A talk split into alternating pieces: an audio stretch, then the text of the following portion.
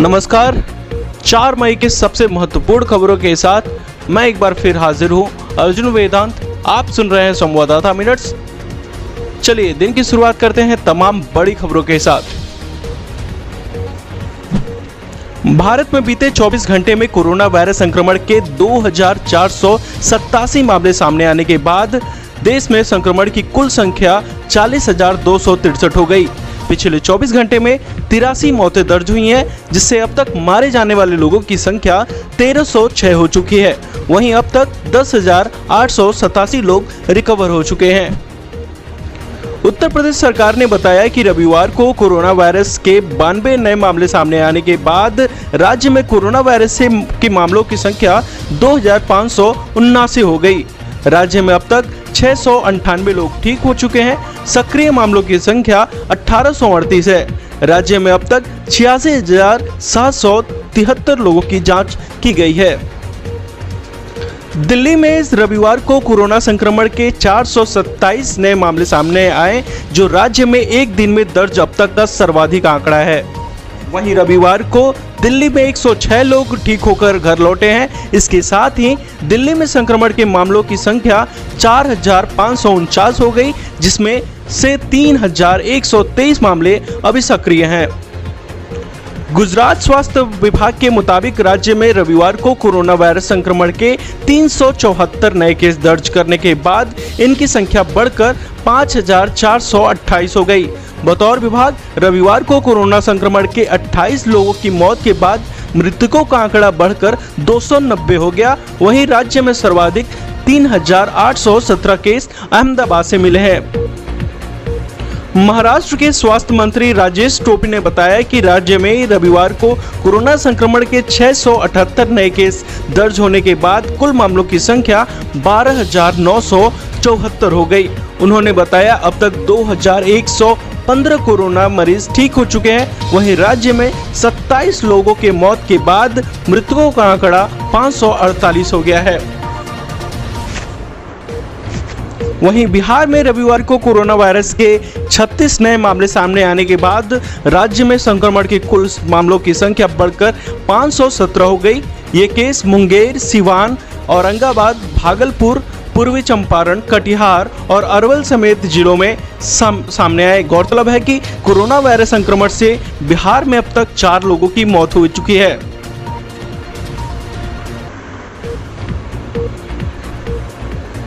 दिल्ली के मुख्यमंत्री अरविंद केजरीवाल ने रविवार को कहा है कि बढ़े हुए लॉकडाउन में सोशल डिस्टेंसिंग का पालन करते हुए शादी में 50 लोगों से अधिक, जबकि किसी अंतिम संस्कार में 20 लोग से अधिक लोगों की अनुमति नहीं होगी। इसके अलावा उन्होंने कहा कि सार्वजनिक स्थलों पर थूकना सख्त मना है और ऐसा करने पर कार्रवाई होगी। भारतीय सशस्त्र सेना ने रविवार को देश भर में कोरोना योद्धाओं का आभार व्यक्त किया। एक तस्वीर में वायुसेना के 3 C-130 परिवहन विमान रायसीना हिल्स के ऊपर उड़ान भरते दिखे। दूसरे फोटो में वायुसेना का हेलीकॉप्टर त्रिवेंद्रपुरम मेडिकल कॉलेज पर फूल बरसाता दिखा।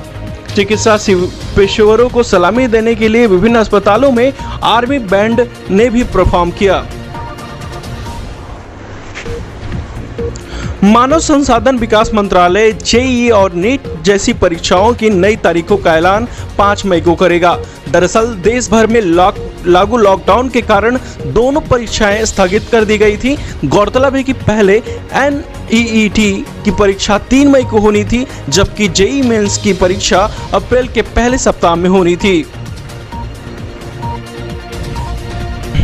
आईसीएमआर ने रविवार को बताया कि भारत में 10 लाख से अधिक कोरोना वायरस टेस्ट हुए हैं, जिसमें 39,980 टेस्ट पॉजिटिव आए हैं। जिस दिन टेस्ट की संख्या 10 लाख के पार हुई, उस दिन अमेरिका में 1,64,620 और जर्मनी में 73,522 मामले सामने आए थे। 10 लाख टेस्ट के बाद स्पेन में 2,194, तुर्की में 1,17,579 और इटली में 1,52,271 मामले सामने आए हैं। यानी कि इन सभी देशों में अब तक भारत में प्रति 10 लाख टेस्ट में जो पॉजिटिव केसेस हैं वो इन देशों के मुकाबले काफ़ी कम है।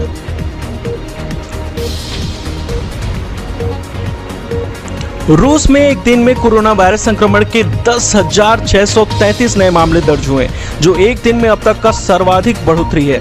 रूस में अब संक्रमण के मामलों की संख्या 1,34,000 से ज्यादा हो गई। वहीं रूस में एक दिन में 58 कोरोना वायरस मरीजों की मौत के बाद मृतकों का आंकड़ा 1280 हो गया।